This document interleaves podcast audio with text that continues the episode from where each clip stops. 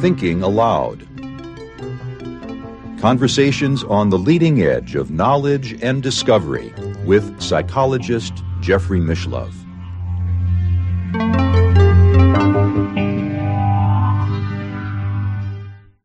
Hello and welcome. I'm Jeffrey Mishlove. Our topic today is a traditionalist critique of Alexander Dugin, the prominent Russian political, social, and metaphysical theorist, one of the most prominent thinkers in Russia today, and a man perhaps whose ideas have brought us to the brink of a third world war. My guest is Charles Upton, whose first two books of poetry were published in 1968 and 1969. He was considered at that time the youngest of the beat generation of poets. He was just a high school student back then. He's subsequently became engaged in metaphysics and the traditionalist movement and is author of many books, including Knowings in the Art arts of metaphysics, cosmology, and the spiritual path. The science of the greater jihad, essays in principial psychology. The system of the Antichrist, truth and falsehood in postmodernism and the New Age. Vectors of the counter initiation, the course and destiny of inverted spirituality the alien disclosure deception, the metaphysics of social engineering. And today we'll be focusing on his book, Dugin Against Dugin, a traditionalist critique of the fourth political theory. Charles is in Lexington, Kentucky. And now I'll switch over to the internet video. Welcome, Charles. It's a pleasure to be with you once again. Yes, I'm glad to be back. We'll be sort of shifting gears a little bit today because I, I, know we've talked about the Covenants Project, which is important political activism on your part, but in order to address the metaphysical ideas of Alexander Dugin, we really need to get into politics to some degree, which is a, a change of pace. I bet that um, most of our viewers will be unfamiliar with who Dugin is in spite of his, his prominence today. And you just informed me, for example, that his books are not carried on Amazon. Yeah, any, anymore. I mean, they, they, have been, uh, they've been censored off of Amazon. So if we consider Dugin to be one of the major ideologues behind Russians Russia's invasion of Ukraine, which I believe is true, we're no longer able to study his ideas because, ooh, if we if we read his ideas, suddenly we'll we'll all be pro-Russian. I don't think so. That isn't what happened to me when I read his ideas. But I mean, you know, I I, ha- I have to stand for freedom of speech. You know, if it's possible to censor Dugin, maybe I can be censored tomorrow, you know, or anyone else. So uh, I, I, would like to say to Amazon, bring back the books of Alexander Dugin. So if indeed Russia is our enemy, we should understand our enemy a little bit better, should we not? Well, I do know that uh, my old friend Jason Jorjani, who was once editor of Arktos, the company that publishes Dugin informed me uh, back in the days when Jason and I were in better communication that Dugin was their most popular author. Uh, now that was a far right publishing company, so I have to think that his ideas have infiltrated the far right uh, throughout the world. Yeah, well, that that was certainly his um, one of his goals. Except, you know, Dugin will speak to anybody in their own language. I mean, he, he has things to say to the communists. He has things to say to the neo-pagans. He has things to say to the to Russian Orthodox Christians. He has things, I believe, from a few indications to say to the Satanists. You know, a, a little word word to the wise, you know, is stuck in there in, in his very convoluted writing. Oh, you know, his his idea is that, that if Russia or Eurasia, you know, is, to throw off the, the hegemony of the West and, you know, and, you know, maintain its independence and take its, its, uh, its own course through history without, you know, being contained, uh, by, by, by the West, by, you know, the European Union and the United States, that it will have to appeal to all of the groups who feel marginalized by European Union and the United States and, and their, their dominant um, agenda. And that means he collects incredibly heterogeneous influences and, and speaks in many, many different languages to many different disaffected groups, which is, well, that's what the communists did. Um, one example, there's a book, I forget the author, but it's, it's a, it's a really interesting book called, uh, Red Shambhala. And it was talking about how, how the Bolsheviks, you know, during, before, I suppose, and during the revolution fanned out through Central Asia and talked to, to the Mongols and, and, and, the Tibetans and whoever, you know, uh, those populations were and, and, and spoke to them in terms of their eschatological hopes for a savior to come out of that form of Buddhism. Uh, and, and they said, well, that's us. You know, we, we, we are, we are your expected Messiah, the Bolsheviks. You know, we're all Asians, right? You know, and whatever. And, uh, so, you know, his, his technique is very venerable.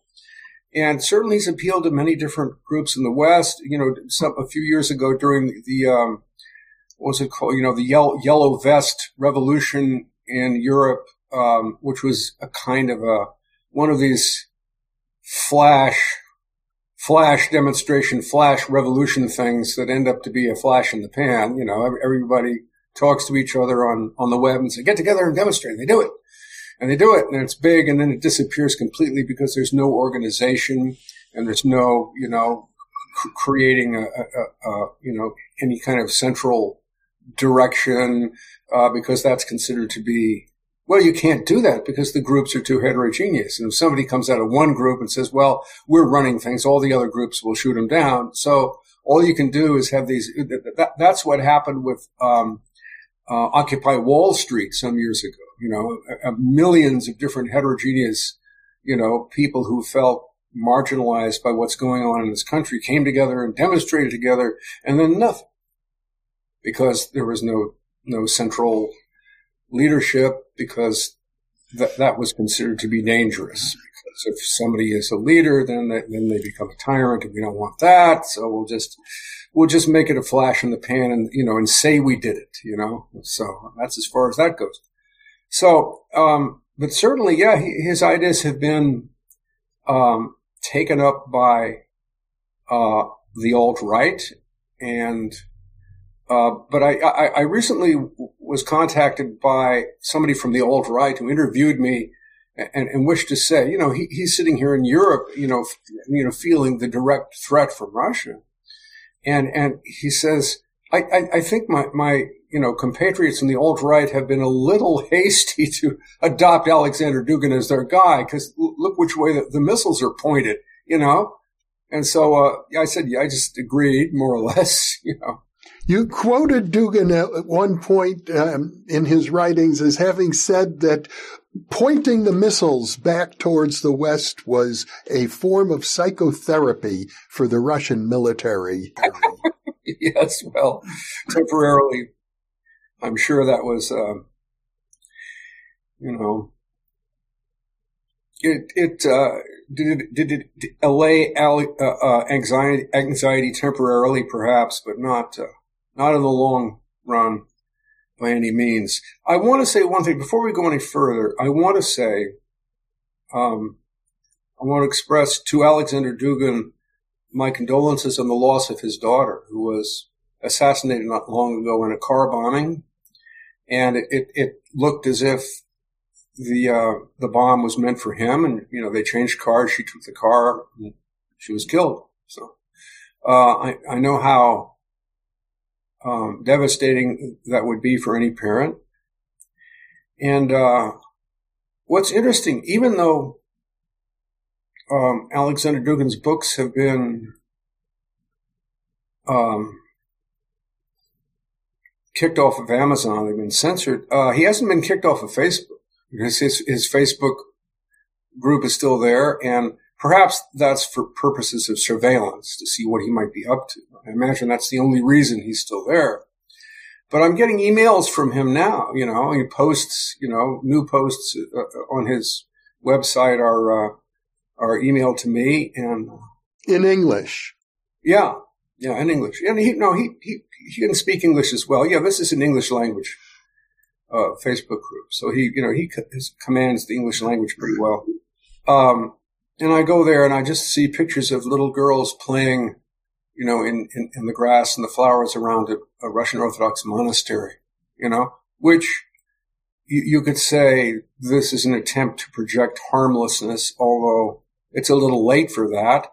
But it could also simply be a form of mourning, you know.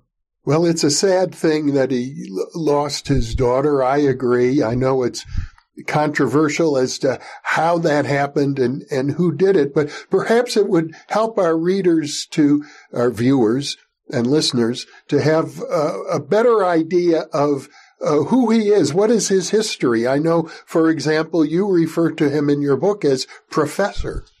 Oh yeah, well he's been a professor at University of Moscow, and you know, uh, I don't I don't remember all of his posts, but um, he, his his his father was uh, some Soviet official in what capacity I don't remember. So he was already part of you know more or less part of the Soviet elite, and then the, the Soviet Union fell, and uh, bef- before the Soviet Union fell, he, he, he was you know was anti-Soviet at one point, and uh, he, he was actually a singer.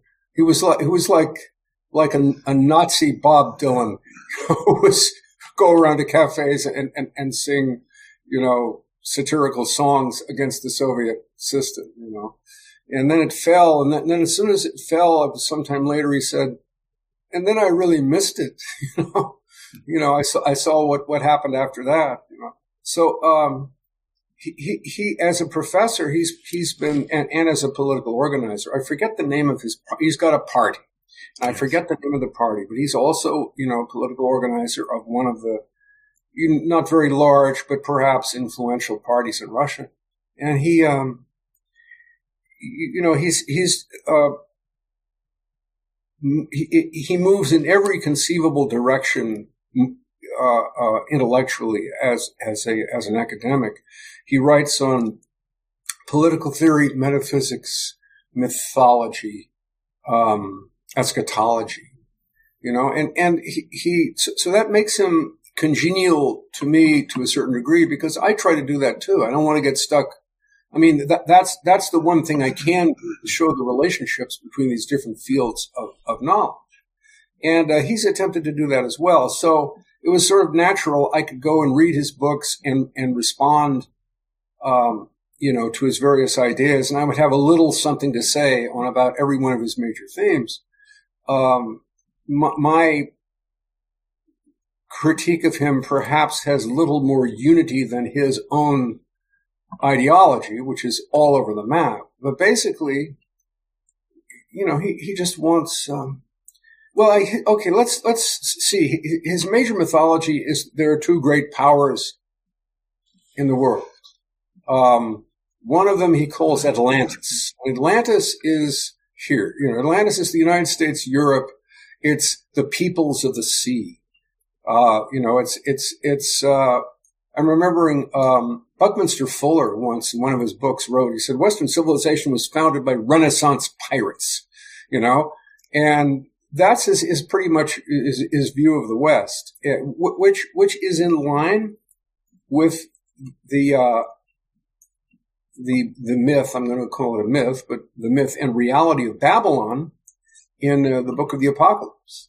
You know, a, a, mercantile civilization that's decadent and luxurious, and you know, and uh, and is a very much a maritime civilization.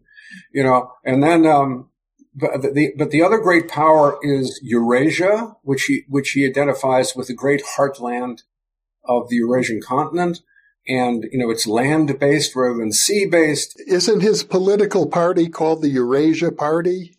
that sounds right. Yeah, I believe that's correct. Yeah, and and so so you know he he talks about you know his his idea of geopolitics is whoever you know dominates Eurasia will dominate the world. Well, could be. Uh, but it's very mythologized, much more than anything coming from the West. You know, we are the Atlanteans. On on, on his website, uh, Geopolitica, you know, the um, he has two two websites, Geopolitica, which these last I looked are still there, Geopolitica and Katechon. Katechon is more of his Russian Orthodox religious website, and Geopolitica is his more p- political website. Although there's a lot of you know bleed through, but uh, the um, the motto of his Geopolitica web- website is Carthago delenda est, which is Cato the Elder's line that he would say after every speech in the Roman Senate, what, whether it was about, you know, how to fund, fund, you know, the, the renovation of the sewers or anything, anything. He would say, but, but, you know, I will end by saying Carthago delenda est, which means Carthage must be destroyed. So he identifies Carthage with, uh, the Atlanteans, with the peoples of the sea, and Rome, you know, even though Rome is just as maritime as anybody else. He's, you know, Rome is, is, he's, he's going to identify that with Eurasia somehow, you know, but that's his idea. And, and Carthago is us, you know, we, we, we must be destroyed. So, which is very interesting because it goes back to, um, actually what in the West would be considered to be fringe archaeology about what Atlantis was. Um, you know, the, the, the, there were the mysterious peoples of the sea who, who, who raided in, in, you know, in Mediterranean lands. And they might have been those who founded, um, the Phoenician state, you know, with the, the, the city of Sidon and, and, um, and then, then the, um, a, um, colony of Phoenicia was Carthage. And, you know, the Carthaginians with Hannibal and all of this became, you know, the main enemies of Rome during the Punic Wars. And so it goes back there. And what's interesting is Carthage and, and that part of the world, you know, that, that, that coast of North Africa and also the coast of Spain, uh, uh, have not only a lot of old megalithic sites with that, that ancient polygonal masonry, which which is an entirely different way of building things and fr- from a civilization we, we don't really understand, but it was somebody else than, you know, the classical Greeks. And it's a lot older. And they're actually sunken cities are being discovered in that end of the Mediterranean. So that could have been Atlantis, you know, and all of this is in his mythology, you know, and so, but it's interesting. Uh, if you go back to the, to the apocalypse, well, um, you know, the, the, um, Babylon is to a certain degree sea based, but, you know, and, and, Babylon is also the feminine principle, you know, the decadent feminine principle represented by the whore of Babylon, you know, the l- luxurious, you know, decadent, um, concu- you know, the principle of concupiscence. Whereas who in the apocalypse overthrows the whore of Babylon is the beast, the Antichrist. You know, and the beast is, is more mm-hmm. land based. And, and, and he, the beast is the negative masculine principle. You know, and well, he doesn't call it negative. He just says, you know, that's us to a certain degree. We are the Hyperboreans. We, we, we are, are those who, uh, uh, are oriented to the pole star, you know, we, we, and, and we are the, we, we are tradi- we represent tradition. We represent, you know, the, the primordial tradition. And this is his connection, um, with one of the many groups he connects with, you know, w- w- uh, which is uh, Guénonian traditionalism of the traditionalist school, René Guénon, and finally Frithjof Schuon and all of those people. Well, he tries to claim them as well. As do you. Yeah. And me. Yeah. He tried. Yeah. I just went on Amazon to see, to make sure that his books had been dropped, you know, and I put in Alexander Dugin uh, the fourth political theory, which is his major manifesto, more or less designed for the West. But you know, and and what should I get? But uh, the first thing on the list is this book by yours truly. You know, yeah. against Dugin. um, which is, you know, uh, so according to Amazon, I actually am Alexander Dugin. So you ask ask me any questions about Dugin, and anything I say w- w- will be absolutely true because I'm all that's left of Dugin on on Amazon. Uh, now it's interesting. You can buy that book and find um, an awful lot about you know the specific themes he deals with uh, in um, the fourth political theory, the, the rise of the fourth political theory, and Eurasian mission which are the books I drew upon to to, uh, to critique his ideas. So, I mean, a case could be made that if you want to buy something to to find out about Alexander's ideas, buy my book because that's all that's left of him. On the other hand, you, there's there's going to be a certain bias in that book, which you know, I, I, I my, my uh, analysis of what he was saying will not be the same as his own. I interviewed Gary Lachman, a metaphysical historian who's written about Holy Russia and has written also about the uh, metaphysical movements underlying the alt-right in American politics.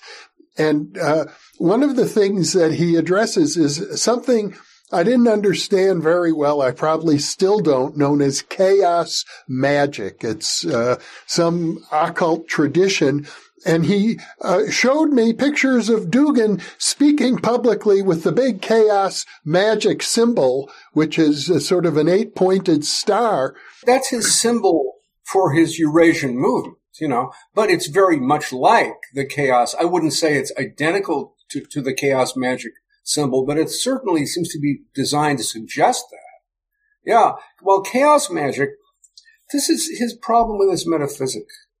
I mean, you know, okay, chaos magic, let's see, ceremonial magic of the Renaissance, where we get all those grimoires and, you know, Abramelin the mage and, and, you know, um, um it, it, the short form is basically like this.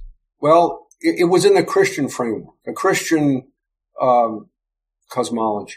So, so Christ, Christ has by his redemption uh, has conquered the kingdom of Satan.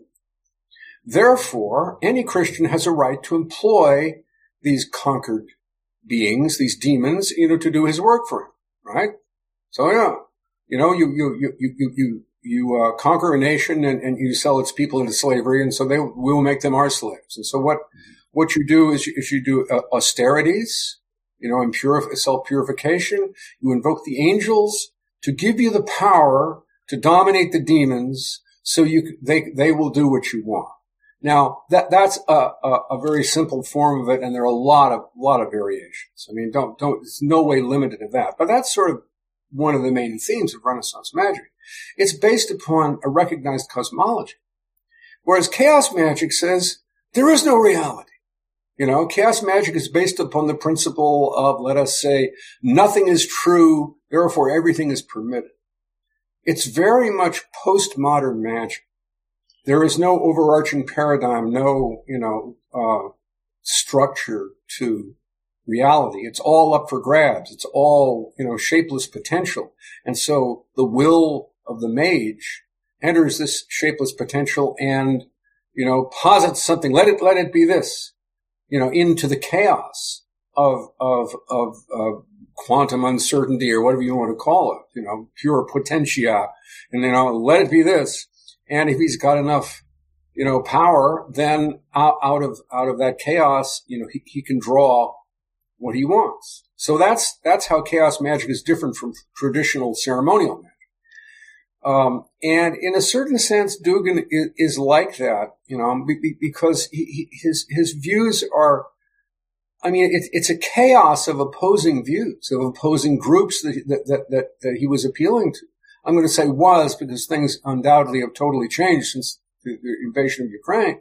But before that, he was reaching out to everybody under the sun. He reached out to my uh, colleague in the Covenants Initiative, Dr. John Andrew Morrow, uh, and Morrow met him on the Arba'een pilgrimage uh, in Iraq, which is the Shia pilgrimage to the Shia holy sites in Iran.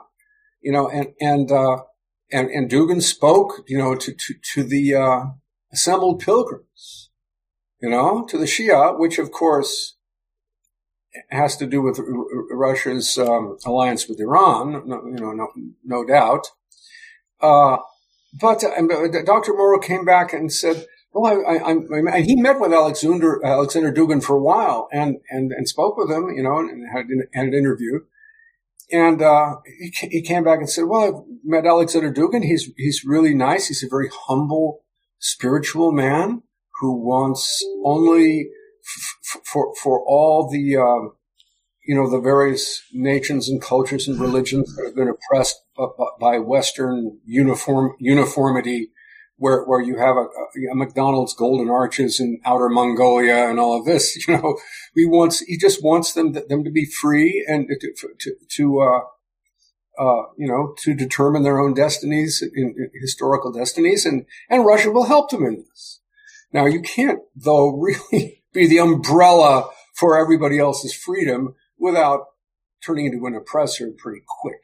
You know, that's pretty obvious. But anyway, that, that, that was, he, he talked a good game. And then I just showed Dr. Morrow some of the crazy statements he made, which is, well, we don't, we don't like ISIS, but we're willing to work with them, uh, because the first thing is to destroy the West. Then we'll deal with, deal with that, the problems later, you know. And I'm saying, you know, I, I, I put that, I have a little PDF, which, which excerpts from, from my book called, um, uh, Dugin against Islam. I have another little PDF called Dugin against the traditionalists, you know, where, where he took doctrines of Rene Guénon and inverted them directly, you know, and, uh, so he was not a tradition, not really a traditionalist and certainly not really a friend of Islam, just against the West for who was going to get control of the Takfiri terrorists, you know, and, and, you know, if, if the Russians, Russians could, could dominate ISIS and use them, they would. And if we could, we would. And that's what was going on until they became so bad that everybody had to, had to dump on them because they were going to destroy everything.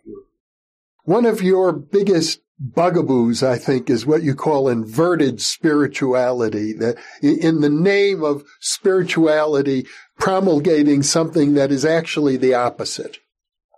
Yeah, which is so common now. That's, I mean, that's almost the watchword of our time. That's, you know, if, if, if, if you want to use concepts like the Antichrist or what the Muslims called Al Dajjal, that's the watchword of the regime of, of Antichrist will be that definite kind of inversion.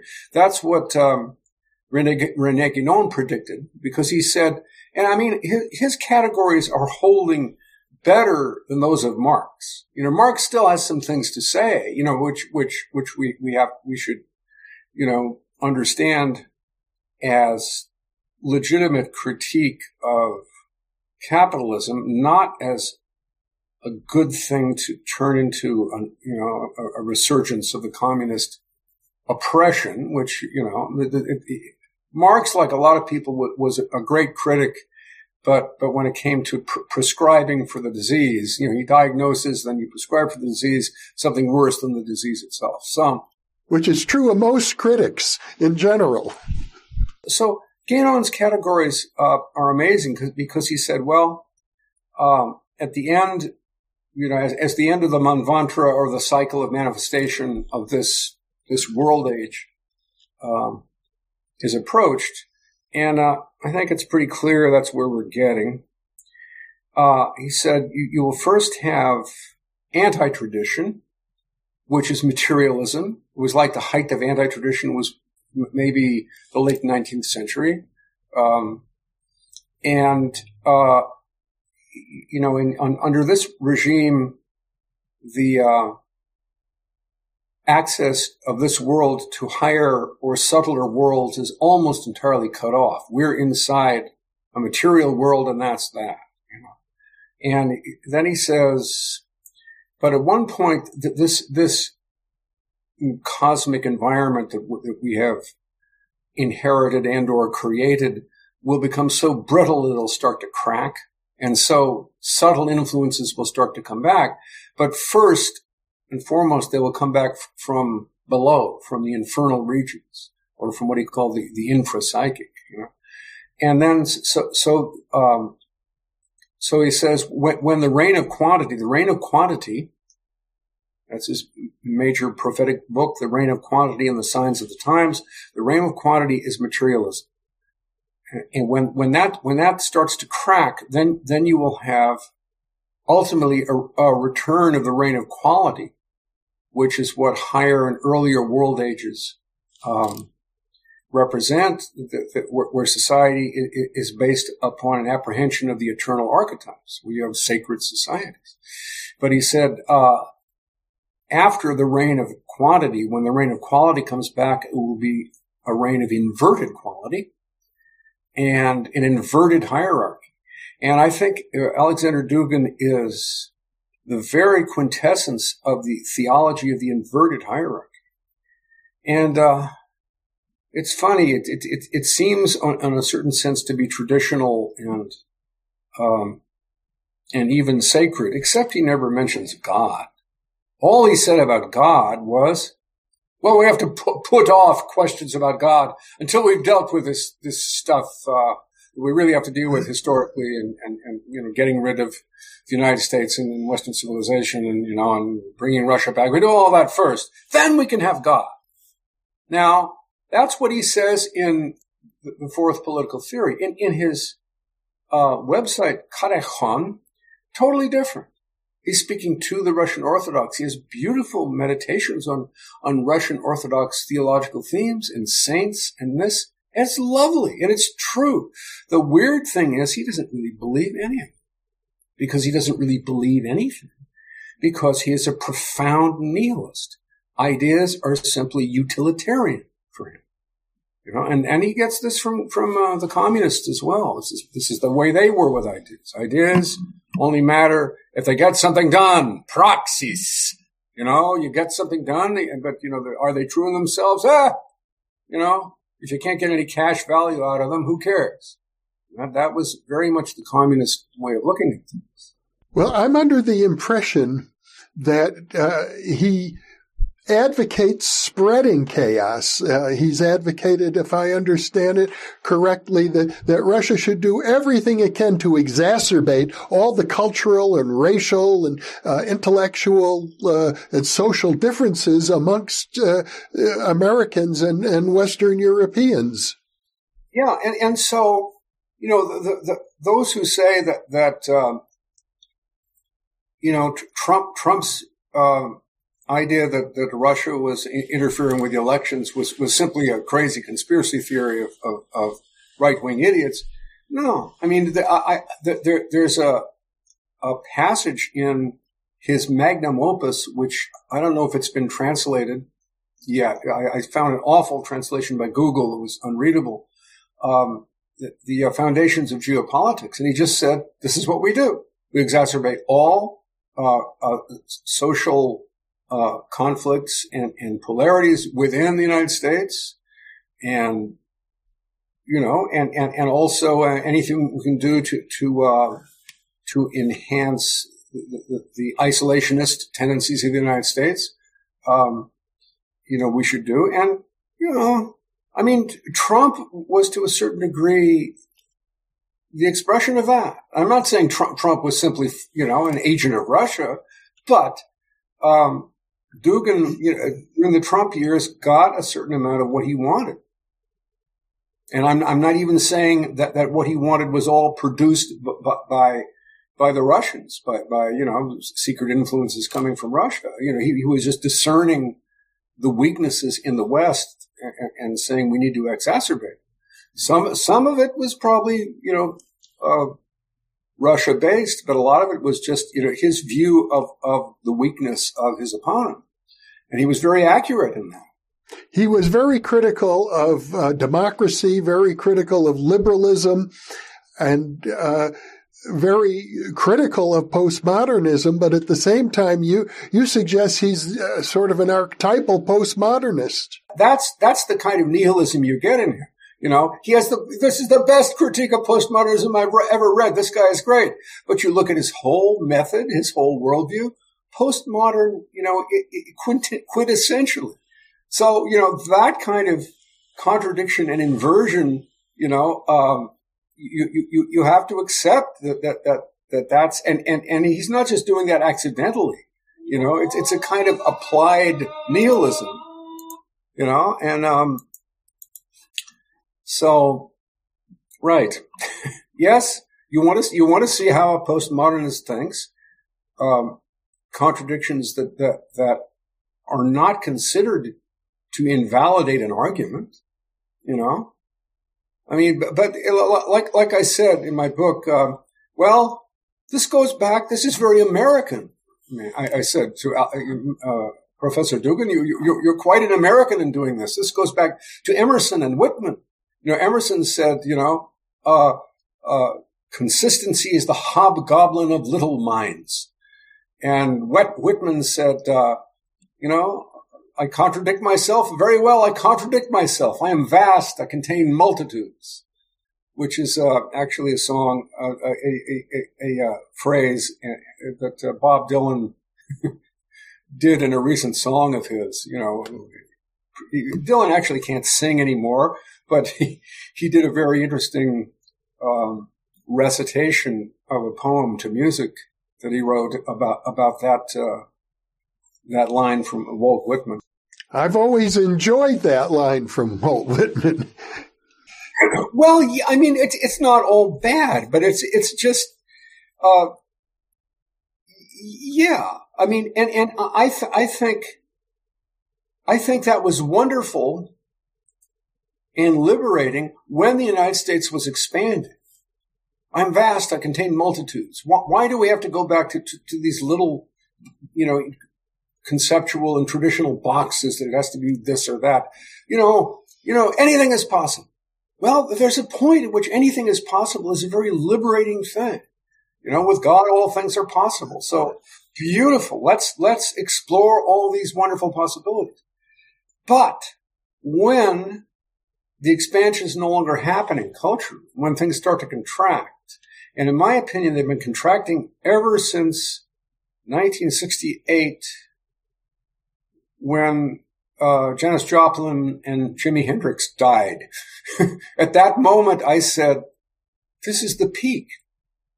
We're not going to go beyond this. You know, and the expansion, of course, was, you know, we, we, can fight Vietnam. We can fight anybody. We've got the power. You know, and then that's the negative part of it. The, the, the, the, um, positive part of it was, was all the, the, explosion of imaginative ideas that came out in the 60s. Well, right. But then it starts to contract.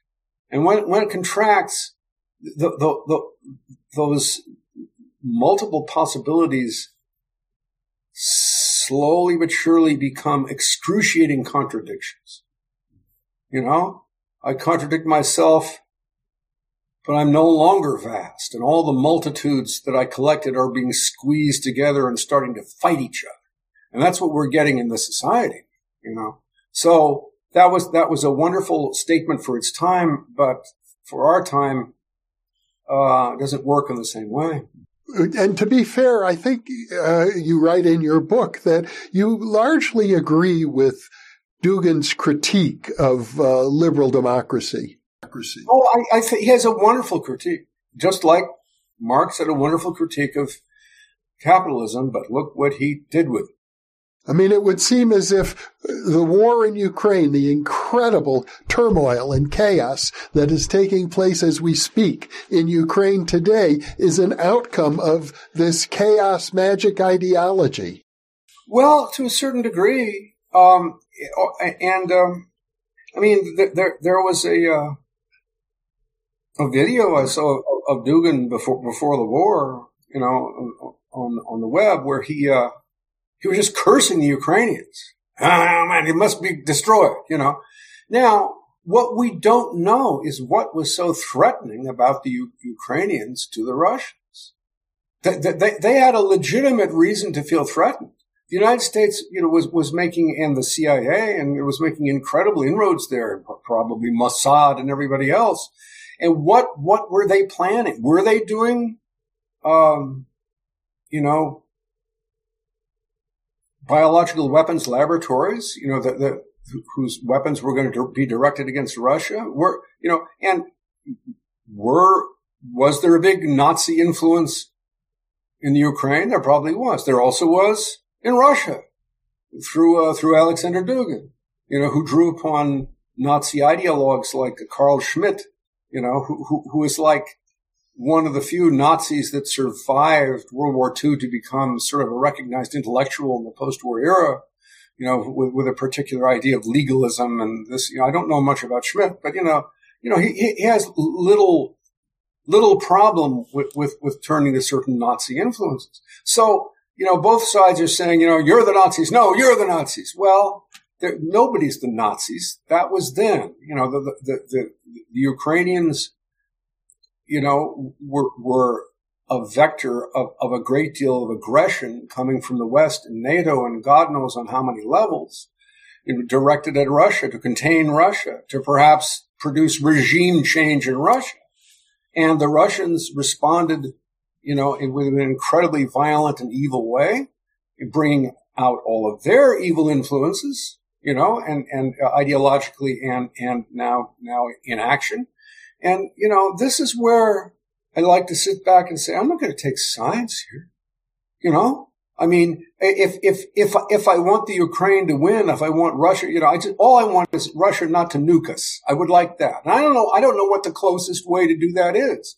If, if, if, if they totally lose in the, in the Ukraine, will they be you know, well chastened and pull back and not do that? Or will that force them to say, you know, we, we, we'd rather destroy the world than, than, you know, let this be done to us. And remember, remember, it's possible to, to, to, for a whole nation to have a suicidal impulse if they feel that their back is to the wall. You know, we, we, we should not discount that possibility. But in any case, um, this is what I see as the meaning of in the apocalypse and the Quran. The apocalypse, you know, at the end of time, Gog and Magog will arise, or in in the Quran, Juj and Majuj, same same forces. What are these forces? I see them as huge, titanic, uh, opposing forces, which appear to be real alternatives. You know, I mean, this is what we do. We we, we sit here and say, you know, um, you know, if if if if, if Biden and, and the Democrats are doing these terrible things, you know, of, of, of bringing in transgenderism and transhumanism, then any any um, you know anything we do, you know, to to oppose them is justified, no matter how violent, no matter how crazy, no matter how, how illegal. So anything Trump does is justified against Biden or Trump, you know, a criminal from day one you know, who's gotten away with murder for decades. You know, uh, so so anything that that the the, the uh, Republican that the uh, Democrats, you know, and and the uh, Ju- Judiciary Committee and and you know the Justice Department can do against Trump is justified because Trump is evil. You know, I mean, this is a mess, and um, you see why I haven't voted in a presidential election for many years. I just, uh, this is the way I look at it. And you, you have these forces fighting each other. And, and we have, the human beings have a tendency to say, uh, the alternatives in the world, I got to choose one of them. What's, you know, what's, which side are you on? Bob Dylan had a good reaction to that. He said, praise be to Nero's Neptune, the Titanic sails at dawn. Everybody's shouting, which side are you on? Well, the boat is going down. It doesn't matter which side you're on, right? And, you know, that, that, that was a great song, you know, taking off from an old, uh, Woody Guthrie, which side are you on, boys? yeah, right. and, and of course, you know, you know, now, now Guthrie, remember, remember he wrote on the back of his guitar, uh, this machine kills fascists. So in World War II, you could, it could be pretty clear you could actually take the right side, even though there's a lot of evil in the right side and some good in the wrong side. There was, you could see what the lesser of two evils was. Except for Russia, which we had to, we had to ally with, which became the next vast evil in the world. And, and the United States became more and more and more evil in fighting fire with fire when it comes to Russia, which, you know, and then Vietnam came along and we really lost our moral superiority at that point. And so it ends up to be the same mess. The world, the dunya, the darkness of this world. You know, the principalities and powers who are the rulers of the darkness of this world. That's what we need to fight, not get into this, to, to, to, to the mess of the world and choose one of these sides and end up doing as much evil as if we'd chosen the others. Now, what's interesting though, that said, with the covenants initiative, I saw for the first time in years, hey, this is something that's actually just good. You know, this is not one of those, um, you know, it's not Gog or Magog, one of those, uh, terrible alternatives that seems to be an alternative, is actually as bad as its, as its opponent.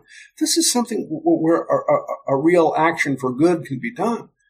You know, and, um, so, so with the covenants, you know, our, our movement is now in abeyance because it was stopped like so many things by COVID. And now Dr. Morrow gets back to me and says, well, all of these people want me to speak, but they're all partisan groups. You know, the Sunnis, you know, want to adopt the covenants to use them against the Shia. The Shia want to adopt the covenants to use them against the Sunnis.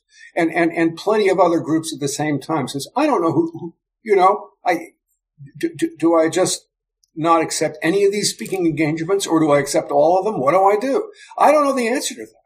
But, you know, that, that's, that's the state of things now. But, but there was a moment there and actually the Trump years opened up that moment. Um, Trump, I understand the Republicans who say I like his policies, but we got to get rid of him, you know. Um, and and that's that's not my simple position either. But um, we could really do something. It, it, was it was miraculous that, that in such dark times we could do something that, that was what I consider to be filled with light. And but you never know if that if such a thing will be possible again. Well, I guess an important part of uh, Rene Guénon's theology, metaphysics is that we are in a, a, dark time, the end of times, the Kali Yuga, or something similar. And, and Dugin is saying something about like that. Yeah, he is. But, you know, th- there's nothing about the second coming of Christ, which you would think that an Eastern Orthodox Christian would talk about.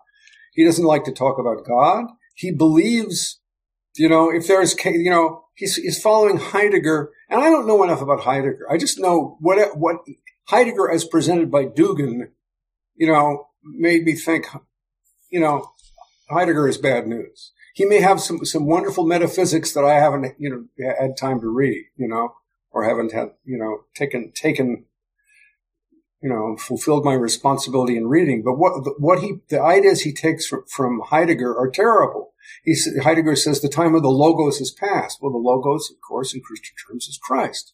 The time of order and, you know, and, and harmony is past. Now it is the time of chaos. Well, there's some truth to that. I mean, that's, that's what Guénon said, more or less. But, but, but Guénon said out of, out of the chaos will emerge the inverted hierarchy, which will be the regime of, of Al-Dajjal of Antichrist. Whereas Dugin says out of the chaos will emerge us, you know, we will, you know, we will, uh, uh, project the chaos of, of, of, of Atlantis and, and, and the Western nations back upon itself because they are based upon chaos, eh? Because they're feminine. So we will project that back on them and, and they will, they will fall apart and then we will emerge as the great big new, great big new thing. Okay. That's not what Guénon said because the great big new thing, as far as he was concerned, would be the Antichrist. And Dugin just gets so far as to say, well, we'll deal with that later. We just need to get rid of the West. And we have to become the Antichrist to get, to get rid of the West. And cool, cool. Why not? You know, you know, the, the first things first. I'm sorry. I can't go along with that. Now, what about the significance of the feminine in Dugin's uh, metaphysics? Well, or in Guénon's? To, to go back to Guénon, th- there is a tendency, which is understandable. I mean, Guénon's basic idea of the Manvantara, of the cycle of manifestation, is it moves from the pole of essence to the pole of substance. Um, so his brilliant thing is to look at the Hindu doctrine of the cycle of manifestation in terms that are basically Aristotelian, you know. So, so the, the masculine principle is form, is essence, uh, yet it has no substance in this world because, you know, it is still in the realm of ideas. Whereas the, the feminine principle is substance or potential. It's all the possible. It's, it's like quantum indeterminacy. You know, it's, it's, it's, it's the, the, the, the substratum of matter, all the things, you know, uh, but it has no form. And, you know, a substantial form, according to Aristotle, any real thing is produced by the union of those two principles. Ideas gain substance, you know, you know, unformed matter is redeemed from its formlessness through ideas. So that's, you know, so, but the problem is, um, it's possible to wrongly understand the fact, you know, the, the, to, to adopt the idea that the masculine principle is, is the principle of good. And, and, and we're, we're, we're degenerating to the fem- feminine principle, which is the principle of evil. You know, um, Guénon didn't quite say that, but that implication is floating around his ideas. You, you find it in Western mythology, the very notion it was Eve who tempted Adam with the apple and they were banished from paradise. Yeah, but, but before Eve was the serpent, and after all, you know, uh, what what was Adam if, if if he would, you know, give into that temptation? So I mean, yeah, th- there is that tendency, but of course, there's also the Virgin Mary, who is the second Eve, who redeems the whole thing. If it wasn't for for her, if it wasn't for you know the the, the myth that, that that I understand or see is that there were women, pious women in, in, in, the Jewish world. Some of them worked as a kind of guild of temple seamstresses who would sew the, uh, you know, the, the, the, the sacred, um, you know, cloths of, the altar and things like this. And, and, uh, they were praying that one of them would be the mother of the Messiah. And finally, that fell upon the Virgin Mary. You know, that, that came to her. And what amazes me is the other women weren't, weren't jealous. So, if it wasn't for, for, for, for her profound receptivity to the divine, there would have been no Christian. So that's, that, that, that redeems Eve. So, you, you know, and that, that's why the Virgin Mary in, in Catholicism is called the co-redemptrix.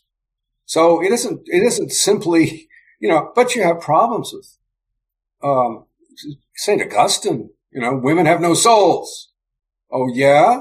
You know, Augustine, w- one of the greatest theologians of the church, but look at that. So anyway, um, where is, where is Dugin? I mean, he, he, he doesn't address, as far as I know, that, that issue directly. But yet he's you know, he, he, he, he damns the West for, for basing itself upon chaos and for being like Babylon, you know. But at the same time, he's willing to use chaos as a political tool. So, you know, but uh, in both cases, I think he identifies the founding principle to a degree with chaos. Whereas, you know, that that's, that's the negative feminine principle, just as the negative masculine principle is is self-will, fixed ideas, you know, you know, narrow, rigid thinking, you know. Mm-hmm. Um, so, so, um, anyway, I don't, th- I don't think Dugin is, does not directly deal with that issue, but, but he's, he, he has an unholy relationship to chaos. He says now we're, we're in the era of chaos. The era of logos is past, which means the era of Christ is past. And, um, now out of the chaos, that this perennial error, that out of chaos will come the new thing. All you have to do is destroy everything because that's easy.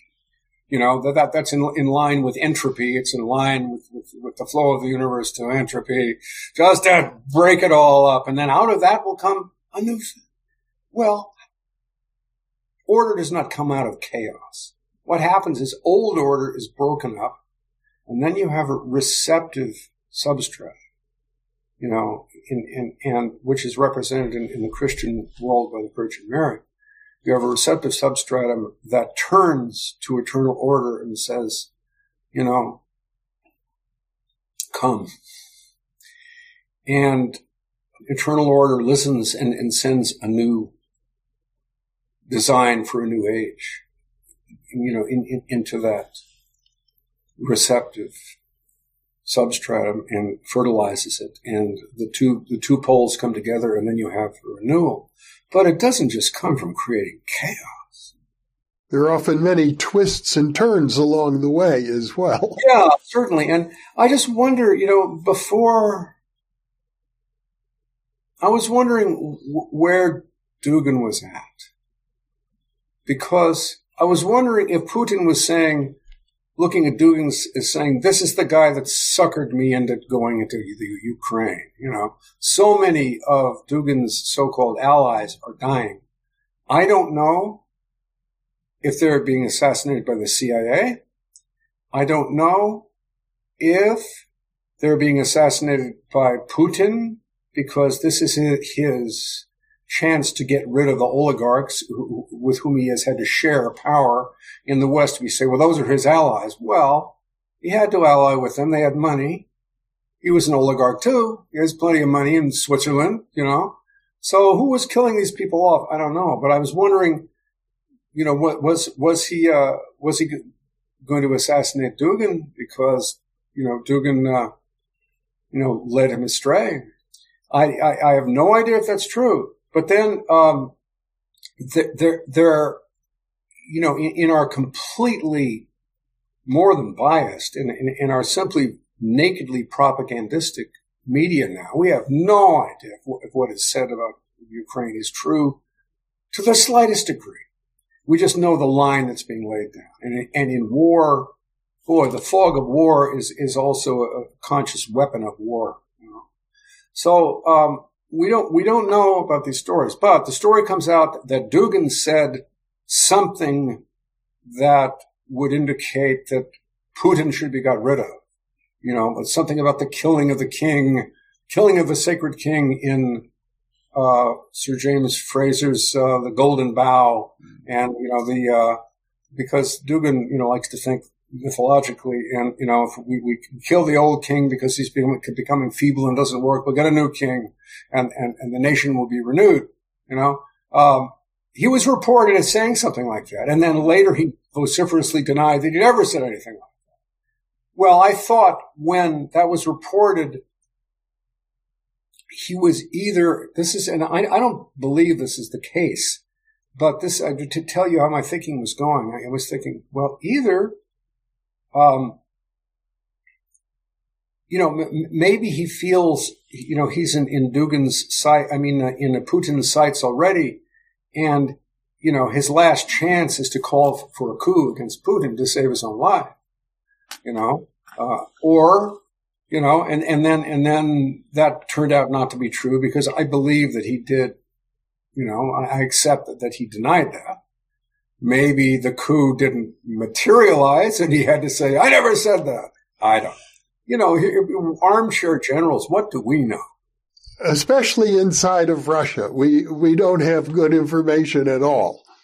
Yeah, well, but also inside the United States. I mean, really, we, we live in more of an engineered control system in terms of information than most of us have any conception. We remember when there was an, an independent, you know, uh, you know, what fifth estate of journalism. We remember when there was really freedom of speech, when what you were allowed to say was not controlled by uh, algorithms. But that those times are over. Well, just as a point of information, I, without debating you, I disagree with that principle. We needn't debate it. I'm willing to uh, see where it takes you. I hope you're right. You know, possibly I get too cynical and, and say, I don't believe anything anymore. Well, yeah. you know, uh, yeah. I mean, here we are talking yeah. and I hope, you know, uh, I hope neither of us will, will be subject to, uh, censorship from what we say. I've never been censored. I've got thousands of videos out at, at this point, and uh, I have to say this in terms of our conversations, Charles. I'm amazed at your eloquence and your ability to uh, take a very subtle point and find just the right words to express it. I think it's of great value to our viewers. And I know that you uh, try to see things in a balanced way, but of course we don't agree on everything, which is only normal. Yeah, it's only normal. And, um, well, I could I could say that that your your your your idea that you are free, Jeffrey, is is a cunningly designed concept that's been implanted in your brain by our, our, uh, uh, you know information society controlled by the NSA. So, uh, yeah. but uh, I'm acting as if still as if we're living in a free society with with freedom of speech. So I'm going to keep acting that way until until I can't do it anymore. Well, with regard to Dugin, you've got the similar uh, issue, which is a man who portrays himself as uh, somewhat of a saintly, pious, holy figure trying to uphold uh, sacred principles and, and yet uh, engaging in behavior that contradicts that uh, stance. Yeah, I mean, and, and there are people in the alt right who believe that line, who say, you know, Russia is a Christian, you know, traditional Christian nation being attacked by the decadent atheistic West. Well, that truth is there somewhere, but Dugin does not represent uh, Russian Orthodoxy. I'm not sure Patriarch Kirill represents it very well either. He used to be KGB after all. And um, there were a number, number of Russian Orthodox hierarchs who denounced Alexander Dugin some quite a few years ago now for attempting to introduce paganism and Satanism into Russian Orthodox. Um, according to uh, a web influencer um, called now, what's his name? Um, I, yeah, I'm forgetting his name. I, am getting this from the web, so I cannot be sure this is true. But his story is, uh, oh, Freedom Alternative is his name. Uh, his story is that after they denounced Dugin, a number of them were defrocked or died.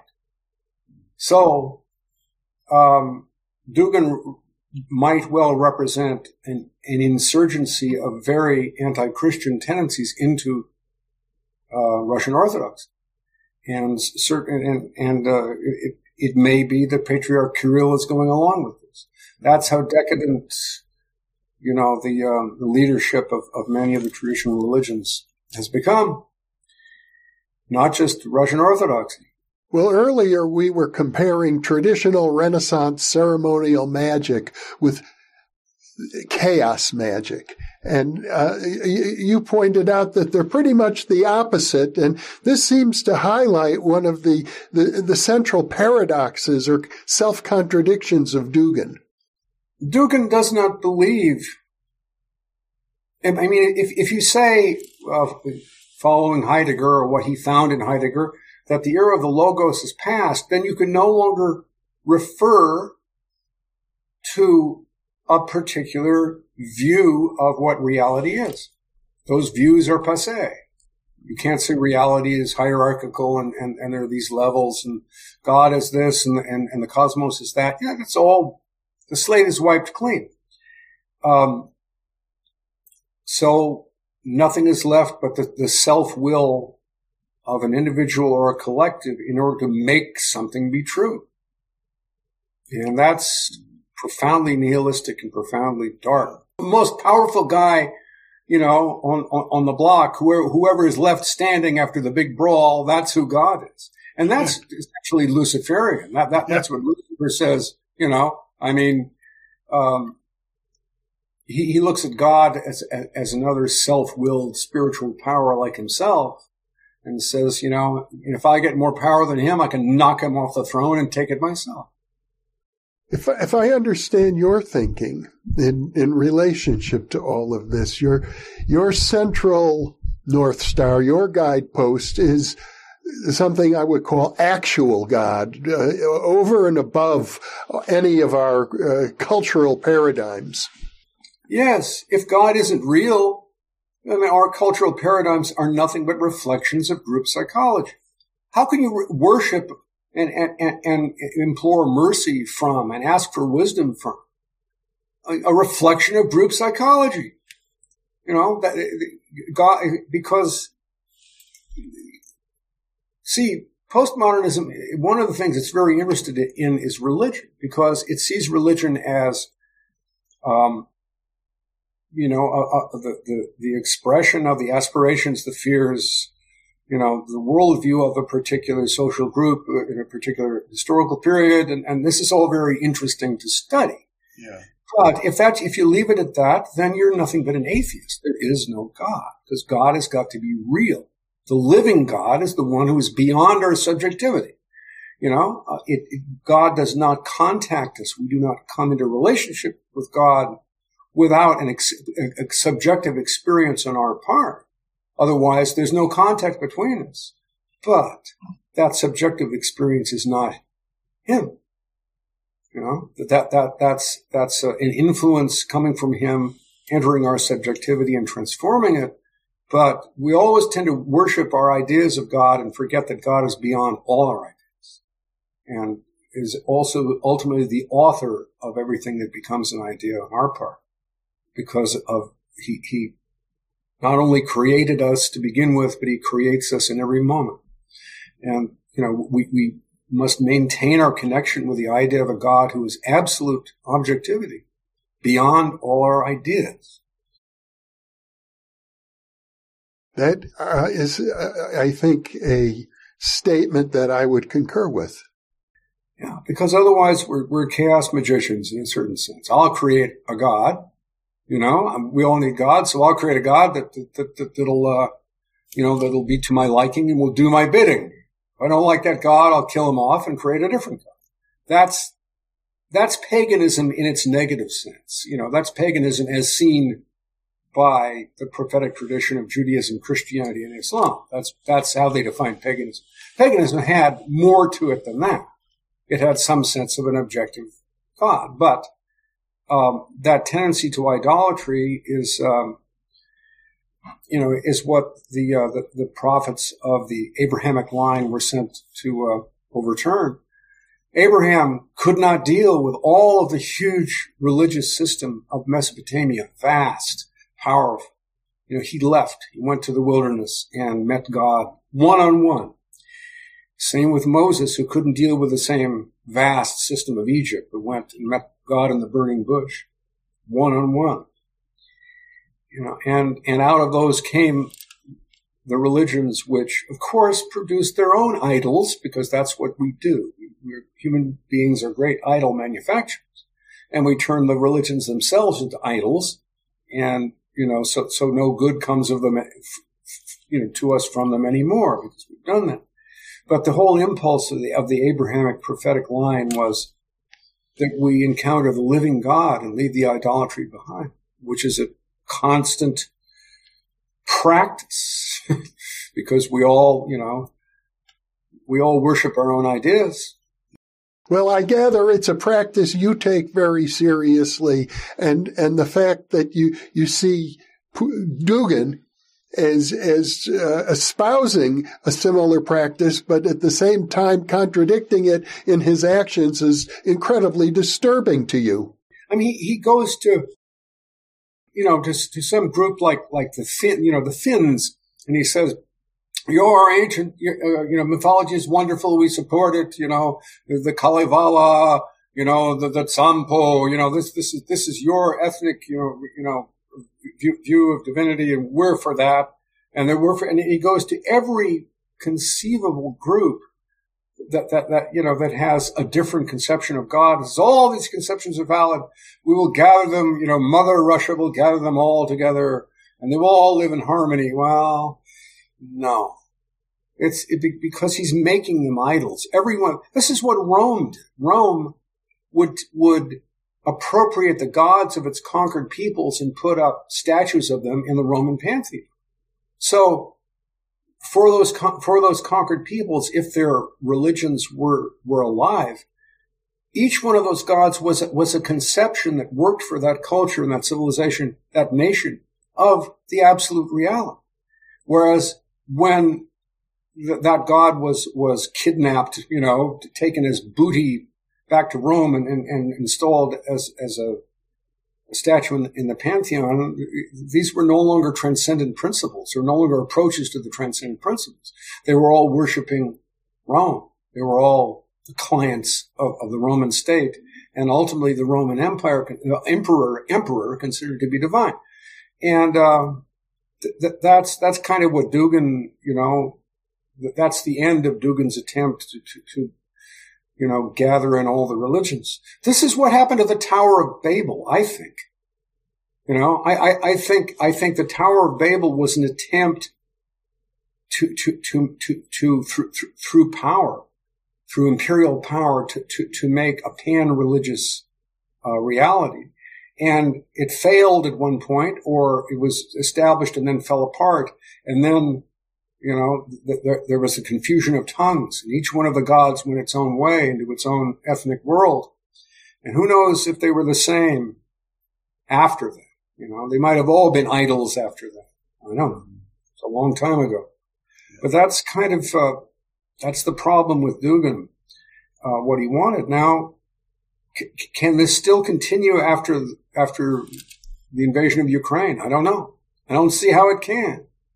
You know, he put everything together, and you know, th- this is what he collected in order to gain the power in the name of Russia to, to throw off the Western influence. Did it work? I don't know. It, it, it still, what continues is that the various groups, you know, perhaps Nordic pagans and such in, in involved with the alt-right in Europe who still can, you know, look to Dugin. You know, that's probably still in place, but I don't see how he can range around the world at this point, you know, collecting everybody else's gods. I mean, the, the, the little, the little states around Russia, you know, that, that Russia wanted to, uh, you know, be, be the, uh, the patron of and, and, and extend its influence into, well, maybe Maybe Russia can still do that, but every one of those states is is saying, "Look what happened to Ukraine. Will we be next? Maybe we need to look elsewhere, maybe to China or something, for patronage. Maybe we need to balance Russian patronage against some counter patronage to to to just save our independence." They're all thinking that. I don't know what they're doing about it and and the world is on the precipice of what could become a much larger war if it's not if it's not resolved somehow. Yes, it is. Well, on that friendly note, I think uh, we pretty much covered all the ground here for today. Let me just advertise this book. Like I say, I am now, as far as Amazon is concerned, I am now Alexander Dugin. So if you want to know what Alexander Dugin thinks, buy my book because really, this is probably the most comprehensive presentation of his ideas available in the United States now because you can't get his own books anymore. So I quote him a lot. So, you know, you, you want to know about him, buy the book. Well, you know, it might be worth mentioning parenthetically for our viewers and listeners that you and I had an exchange earlier in which you suggested I should reach out to Dugin and interview him. And I said, well, I don't know enough about him. Why don't you interview him and we'll put it on New Thinking Allowed? And I guess nothing has come of that offer yet. Yeah. And, and you know, if, uh, you, heretofore you have lived in a world of freedom of speech, but there is a point at which you know you might uh, you might jeopardize that. You know, who knows? I do want Dugin. I mean, he's he's still on Facebook, and they haven't taken down his websites because they want to see what he's saying. Well, I, I still extend the offer to Dugin to come and be interviewed by you, or or by me, or by both of us on on this channel why not? Let's let's you know let let's see if and and, and we'll see how possible that is based upon um, you know the, the the limitations coming from Russia and the limitations coming from the West. Well, given the the perilousness of the world situation right now, maybe uh, dialogues like that could be helpful. Yeah, I mean, I would just like to say, Dugin. I mean, um, do you think there is a tendency to say that if if Russia must be dominated by NATO and by the West,